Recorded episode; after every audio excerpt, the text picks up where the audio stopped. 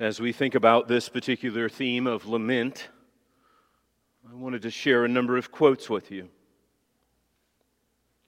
Go out each day with the attitude that something good is going to happen to you. When negative thoughts come, the key is never verbalize them. No weapon formed against me will ever prosper. I will live out my days in good health, with a clear mind, with good memory, with clarity of thought. My mind is alert, my senses are sharp, my youth is being renewed. Youth must prophesy health.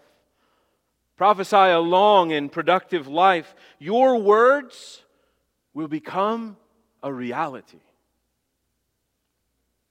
If the size of your vision of, of your life isn't imitating you, there's a good chance it's insulting to God. If you want to change the direction of your life, change the de- declaration of your lips.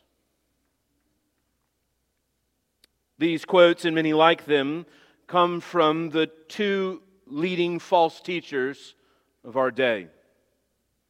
These quotes highlight their false views of suffering in the Christian life.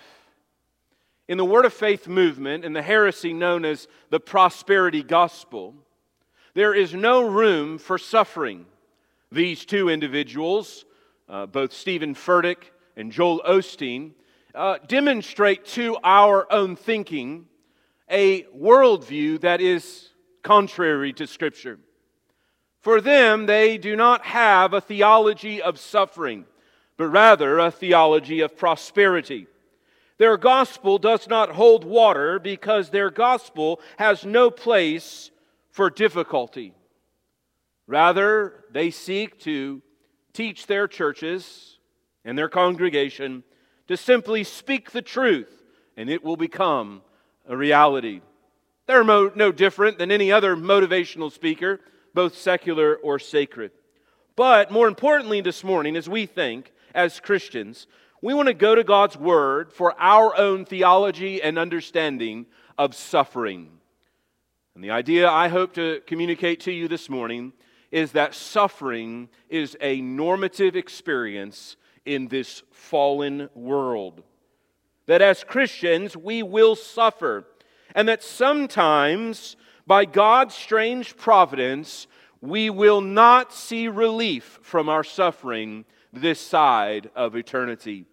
And we must guard against a wrong theology of temporal prosperity at the expense of eternal glory. This morning, I want us to consider as we respond to suffering to turn to Psalm 13. Psalm 13. Through Psalm 13, David gives us divine words to express our deepest sorrows. To lament, as we'll see this morning, is to verbally express our complaints to the only complaint department there is, and that is the throne room of the Lord Jesus Christ. Heaven desires to hear our complaints, to hear our laments. And David here in Psalm 13 gives us an individual lament for circumstances where the psalmist is on the verge of despair and death. He has come to the end of the line, the end of the rope. It is the end of him. Unless God intervenes, he is without hope. We'll see in just a moment that this psalm is most likely attributed in the superscript to King David. And there were many ways that David faced trial and difficulty. And it's important to remember a number of things. Number one, that David was Israel's greatest king. If there was to be one person in Israel that was to be seen as the prosperity gospel sort of chief king, it would be King David. He was a prosperous king, but he was a king who also faced many trials. Through the murderous assaults from King Saul, uh, to the difficulties at home among his brothers, or even to the horrendous rebellion of his own son Absalom, or even to the loss of his closest and most best friend, Jonathan, David faced many, many difficulties in his life.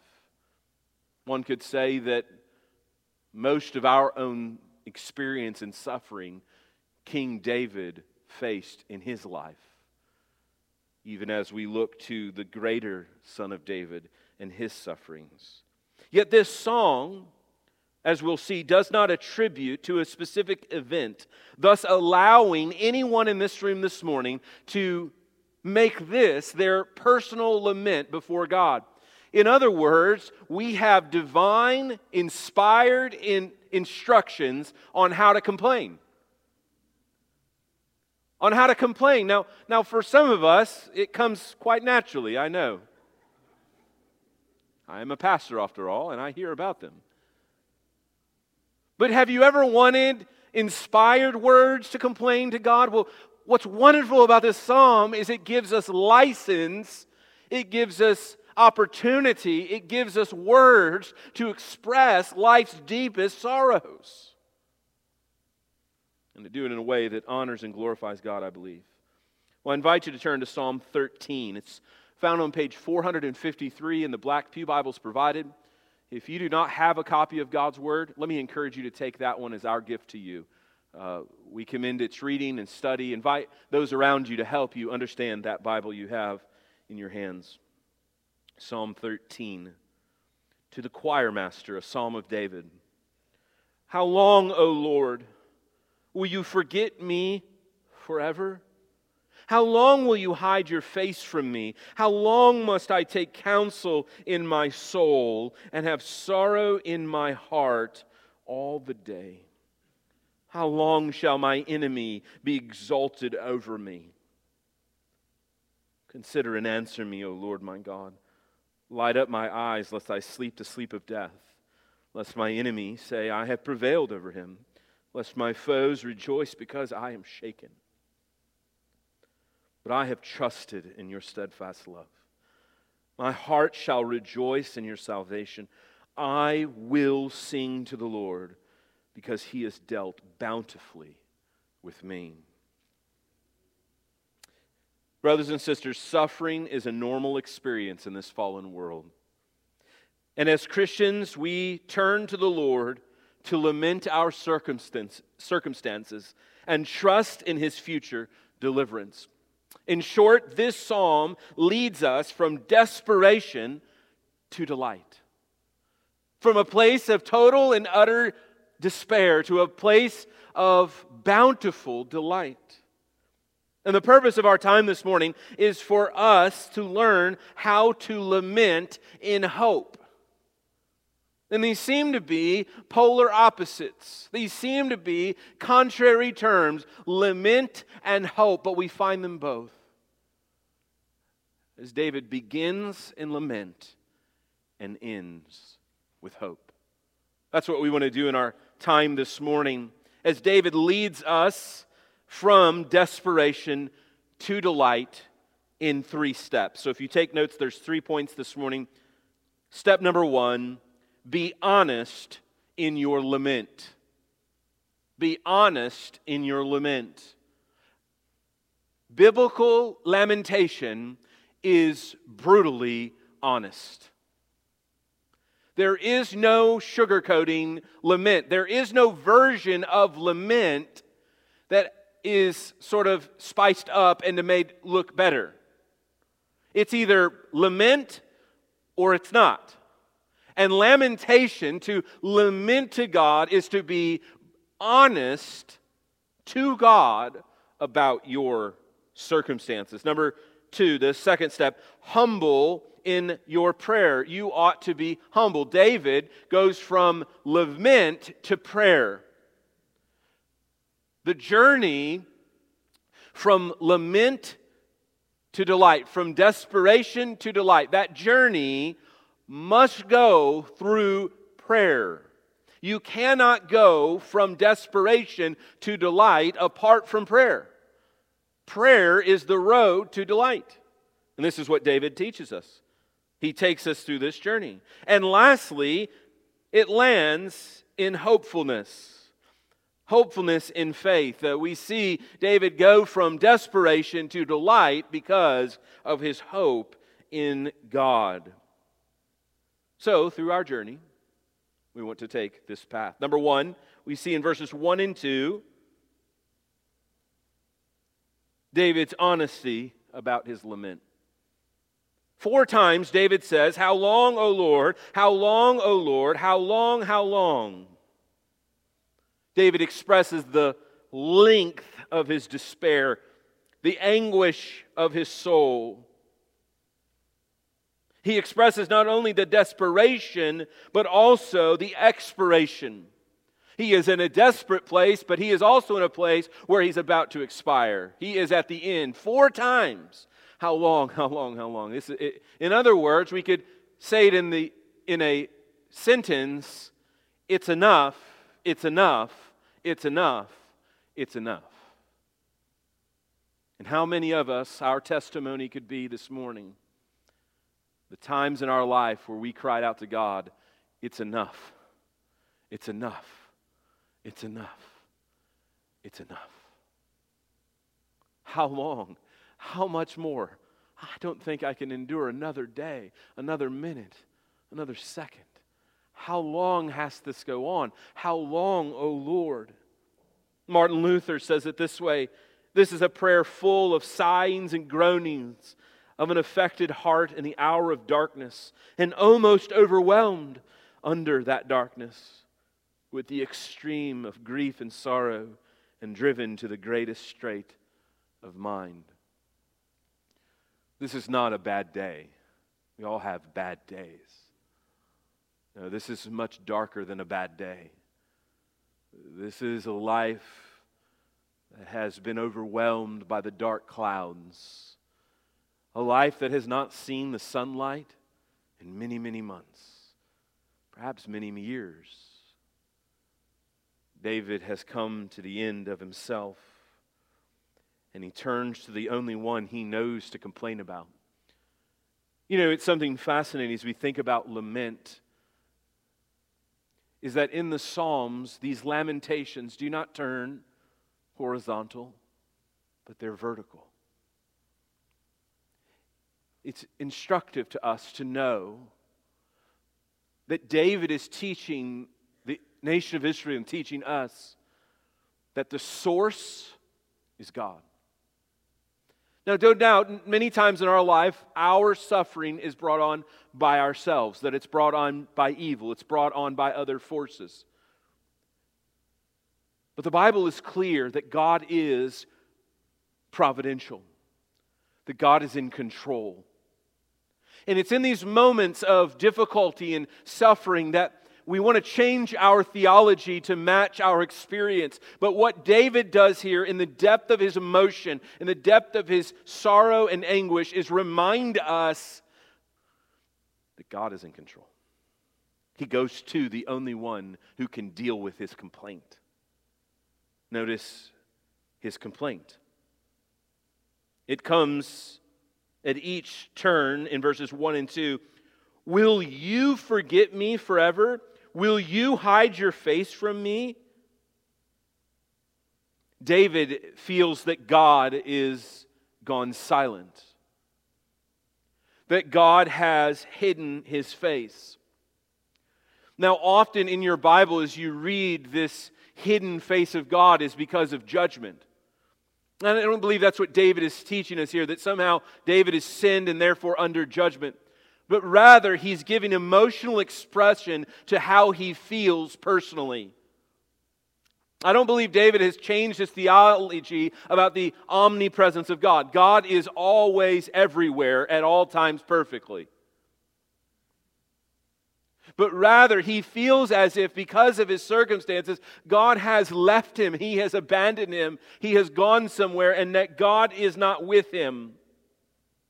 And thus, as you see, as a result of this in verse 2, David turns inward.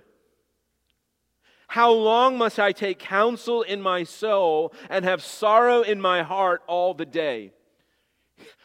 Lord, I'm tired of talking to myself about my problems. I'm tired of, of talking to myself about my sorrows. I feel as if you've gone silent on me and that you're far from me. And so we see then that David goes from the length of his despair to the depth of his despair. Not only has it been a long time, but we see that it has been tremendously hurtful. He feels as if his closest companion, the Lord God Almighty, has abandoned him. And more than that, you see at the end of verse 2 that his enemy is exalted over him.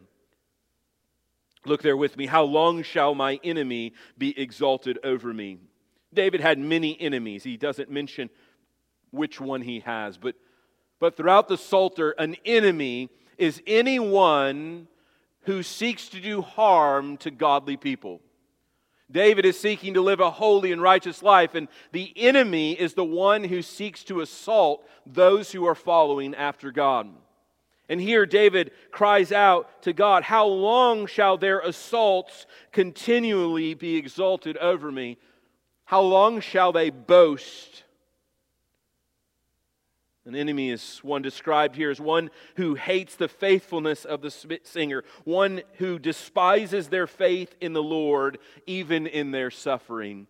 Oh, you've heard these whispers, my friend. I know you have.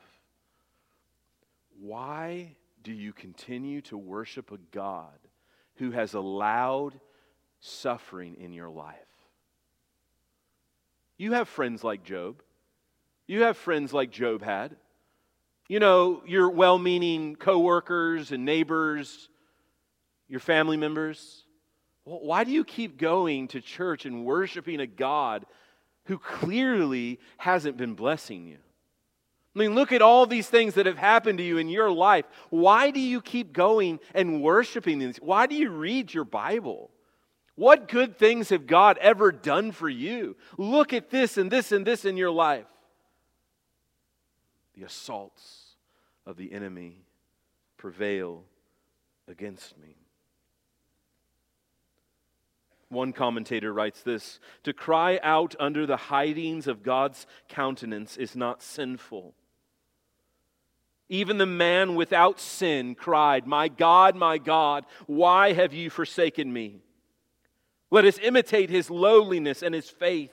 We must guard our souls against the great error of inferring refusal from postponement of deliverance. We must give God his time. Friend, where do you need to give God his time? David was saying, It's enough, it's enough, it's enough. And God was saying, No, no, no, no.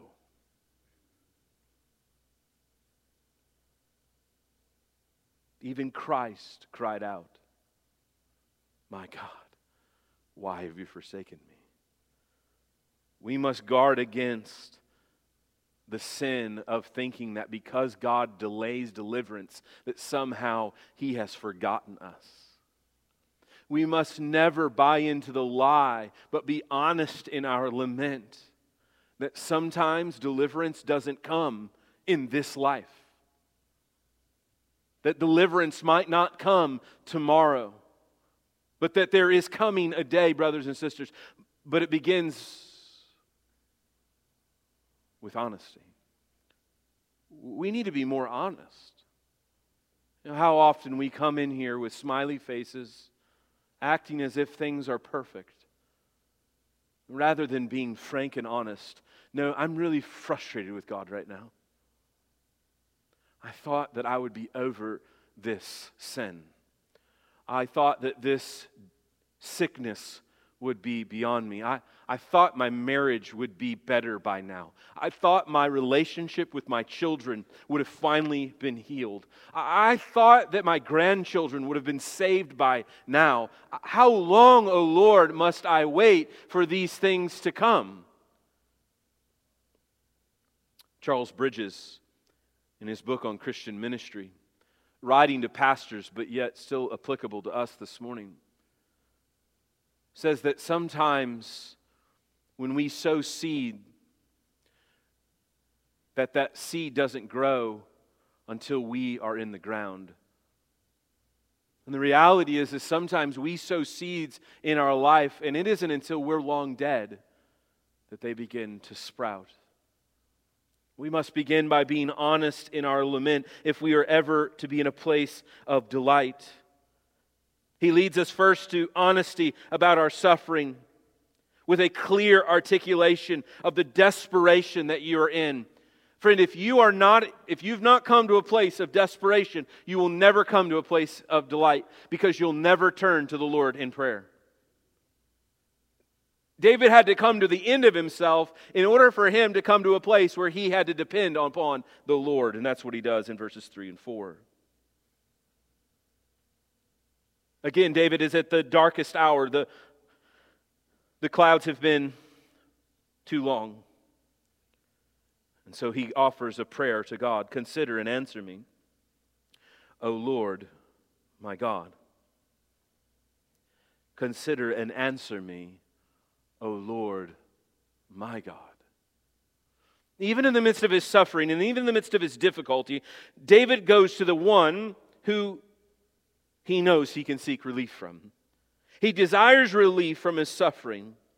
And therefore he cries out, God, consider and answer. And he uses here the covenant name of the Lord, Yahweh, L O R D, all capital in your Bible, meaning Yahweh. He says, Yahweh, the covenant keeping God. I, am coming to the God who said he will never leave me nor forsake me. I'm coming to the God who says that he is steadfast in love. This is the God I have come to, to my God.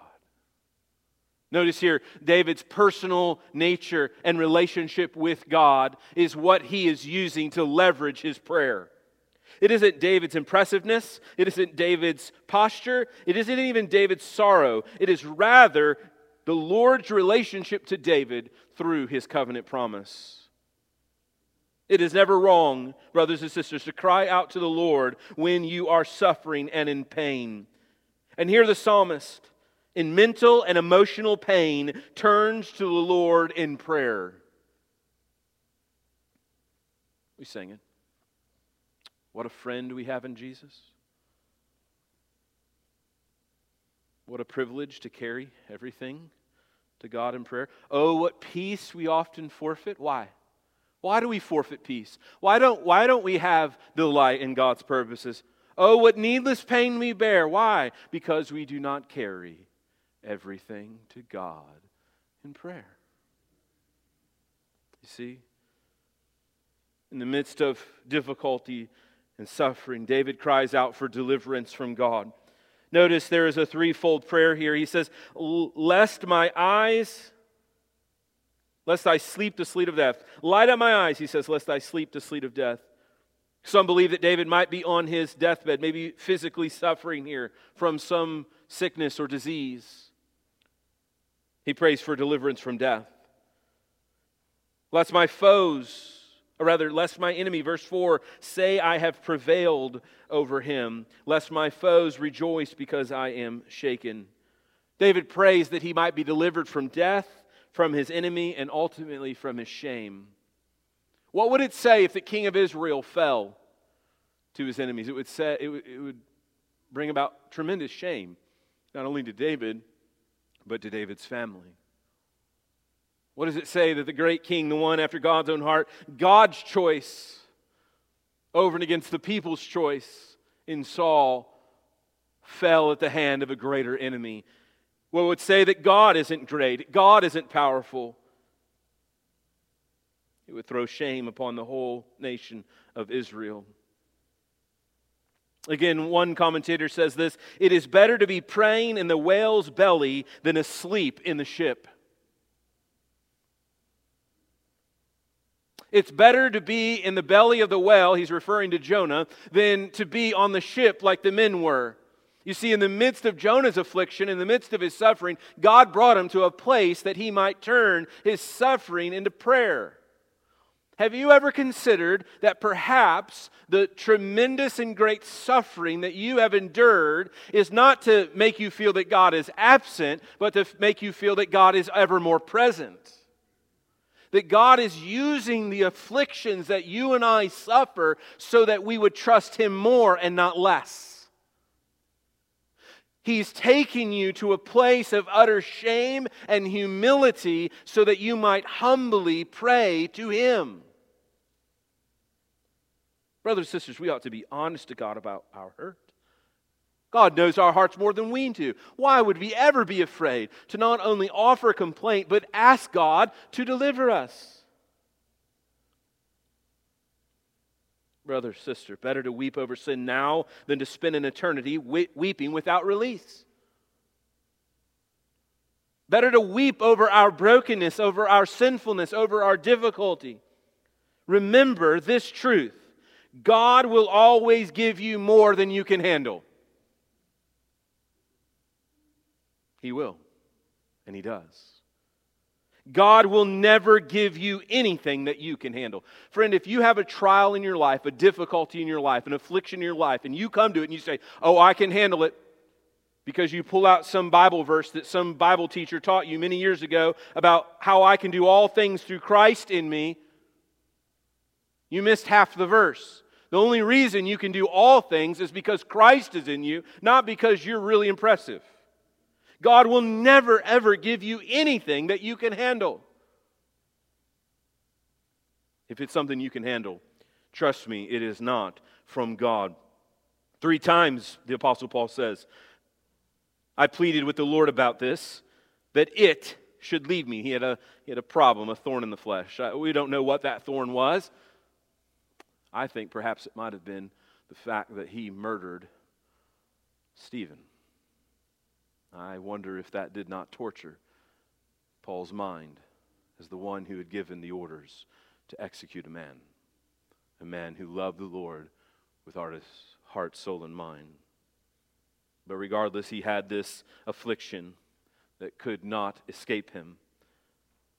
And Paul writes, But he said to me, My grace is sufficient for you, for my power is made perfect in weakness. You see it? God's power is made perfect in weakness. You're strong, then God isn't. If you're weak, then God is strong. We need to cultivate as a people weakness. And friend, this is more countercultural than you realize. You see, we're taught to be strong. We're Americans. We can fight. We can someone kicks us, we kick them back. Someone talk to us, we talk back. We're strong. We're big, loud, angry people. But as Christians, we're the opposite of that. We're weak. We're helpless. God is strong. God fights our battles. God will be glorious. You see, if you're strong, you get the glory. But if you're weak, then God gets the glory. This is why the Apostle Paul would say, Therefore, I will boast all the more gladly of my weakness, so that the power of Christ might rest upon me. For the sake of Christ, then I am consent, content with my weaknesses, insults, hardships, persecutions, and calamities. For when I am weak, then He is strong. You see, God is in the business of making His name glorious, not yours, not mine, not this church. God is in the business of making His name praised. You see, when we're strong, whether it's as a as a congregation or individually, then God will never be strong. But when we are weak and needy on our knees in prayer, crying out, God, unless you act, then we die. Oh, friend, then he will be made strong. Just a word to men here for a moment. I think it's important to realize something in this psalm that I know is a particular proud, maybe perhaps to your life. And again, I don't mean this universally. I don't think all men struggle with this, but, but I think some men do. And it's this truth. Friend, it's okay to cry. It's okay to cry. Friend, David was a warrior. Dude, like, ripped people in half. Like, all right? He, he was a man's man, all right? He killed Goliath when everybody else was running scared, right? He, he played like the harp while King Saul is throwing stuff at his head and trying to chop his head off.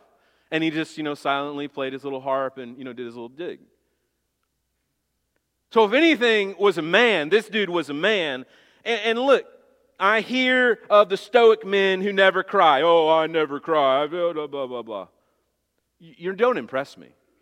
And I, surely you don't impress God. Fathers, you are not leading your children well if you're not teaching your wife and children how to cry. You see, crying is an expression of genuine hurt and pain. It's someone who is expressing their genuine lamentation to the one true and living God. You see, sometimes words are unable to effectively communicate our pain, but tears are like a powerful river flowing from a heart under genuine sadness and agony. Now, I don't mean you become a crybaby, but I do mean that there is a place and a time, like Psalm 13, to express genuine sorrow and sadness in our life. Friend, we ought to find that normal in our conversations, and we ought to find it through our prayers. In our journey through suffering, we begin with honest lament, but journey, this journey must lead us through prayer and ultimately, as we'll see here lastly, to deliverance. Verses 5 and 6, the psalmist ends on a positive note. Now, in a couple weeks, we're going to see a psalm that ends not on a positive note. But most psalms uh, land from lament to some sort of deliverance. So, so the, the sort of flow of most of these lament psalms go from desperation to delight. So they sort of follow a similar pattern. Now, again, in a number of weeks, we'll show you one that, that changes this particular pattern and ends with uh, nothing. But here, this one ends in delight. And notice here in verses 5 and 6, first, David's delight in God's past salvation. Notice the verbal change here, verse 5. But I have trusted in your steadfast love. My heart shall rejoice in your salvation. I will sing to the Lord because he has dealt bountifully with me. He bookends verses 5 and 6 with historical information about himself and about God. Now, in the Greek language and in the Hebrew language, you do not need to have the personal pronoun I because it's a part of the verbal structure. So if you've ever learned Latin or French, you know that those pronouns are a part of the particular verb that we're being spoken to. And that's true in Hebrew. And so, but here, Paul, or excuse me, rather, David makes expressly clear that I, emphatically, I have trusted in the Lord. Now, this isn't a boastful statement, but rather one of confident declaration. I have trusted in the Lord. I have trusted in his stead fast love.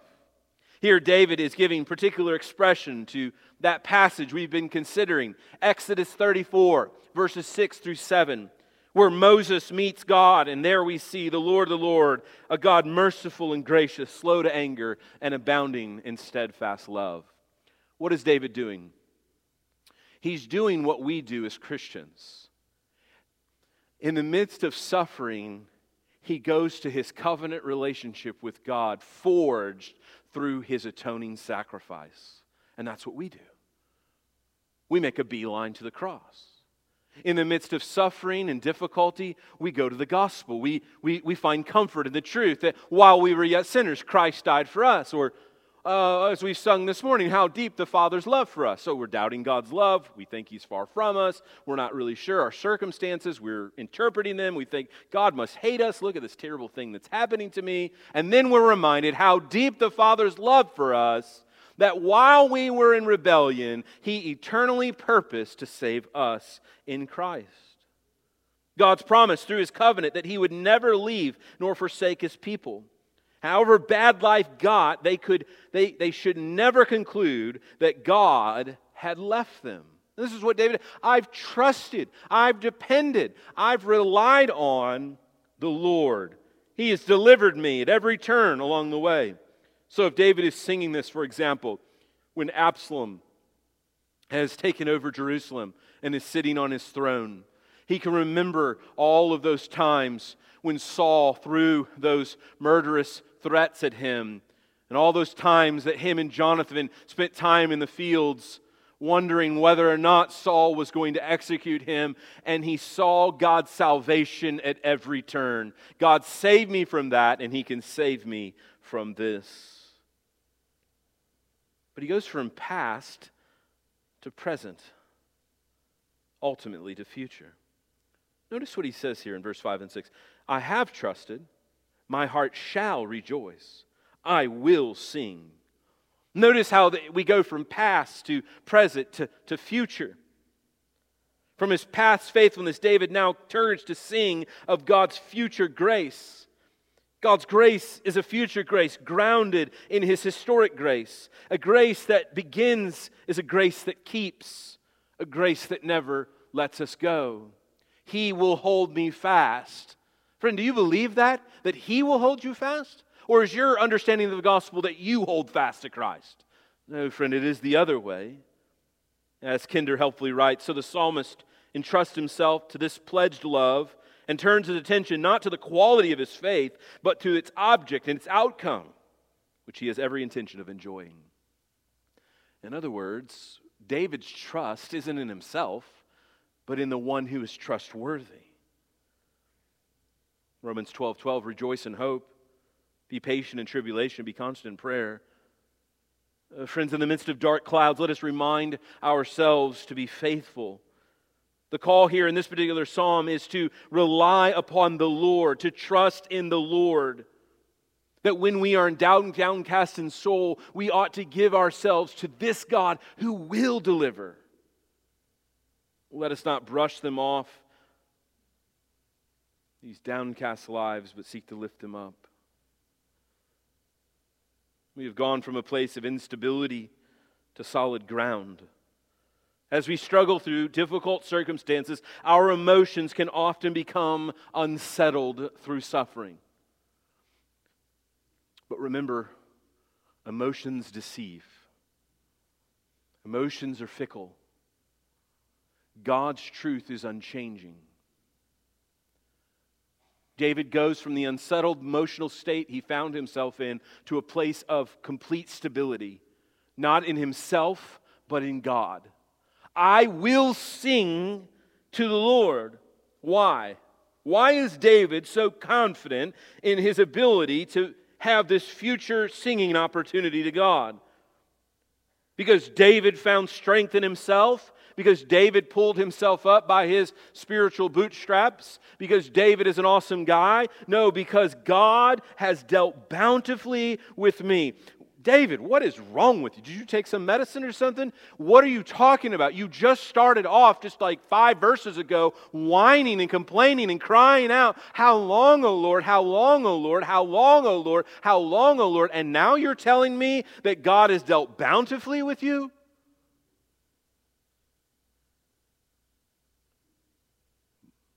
He has divine perspective, doesn't he? He has come to a place of solid ground because his perspective has changed. No longer is he looking at the immediate. Now he is looking at the future. Now he beholds a, a, world that is unlike this world, a world that is not broken, a world that is not filled with suffering. The goal in all of our sufferings, brothers and sisters, in God's perfect timing, is to come to a place where we rest secure in the hands of Christ. The greatest way that you and I can find security is to look no further than to the cross, where God finally and fully deals with the brokenness of this world all of the sin, all of the sickness, all of the disease is finally and fully dealt with. And the promise of new life comes through the cross of the Lord Jesus Christ and the empty tomb and the ascended and the, rather the risen and the ascended Lord. The, the greatest expression of grief and sorrow is in the cross of the Lord Jesus Christ as Jesus died the death that you deserved. He faced anguish and sorrow and pain and suffering unlike any of us will ever or have ever faced for us and for our life. David ends by looking to a future place that he is inviting the singers, inviting you and I to look. Hope in tomorrow. Brothers and sisters, we know how the story ends. This changes the game. You know, in all of the teaching on the end times and the constant sort of uh, endless charts and books and teaching on Revelation. We kind of get in the weeds a bit, don't we? We, we, we even kind of back away from it. Oh, I'm not going to read that book. That's a little too much for me today. But if you read this book in its historic context to a suffering church, a church that is under excruciating anguish and pain and sorrow and persecution, and you hear this story in the midst of the darkest evil this world has ever faced, and they hear, hey, guess what? In the end, Jesus wins. Well, that changes your perspective, doesn't it? That gets you out in the morning. That gets you out evangelizing and sharing the gospel. That, gets you out in the morning to know that there is coming a place when there shall be no more suffering. As John says, I saw a new heaven and a new earth coming down out of heaven from God, prepared as a bride adorned for her husband. And behold, the, the dwelling place of God is with men, and he will dwell with them forever. From a place of complete isolation and sorrow, my God, my God, will you forget me forever? Will you hide your face from me forever? Will I ever be able to see you again? To God's dwelling places with, with, with man. And he will dwell with them, and they will be his people, and God will be with them as their God, and he will wipe away every tear from their eyes and death shall be no more. Neither shall there be mourning, nor crying, nor pain, for the former things have passed away. Brothers and sisters, there is coming a day, and it might come today, a day when the sorrows and the laments of this life will fade into the past. Honestly, offer your lament to God. Don't, don't shy away. Cry out to God. Go to God in prayer and land on solid ground on a future that is fixed, that is eternal, that is perfect for God's glory. Let's pray. Father, we thank you for your grace given to us in Christ.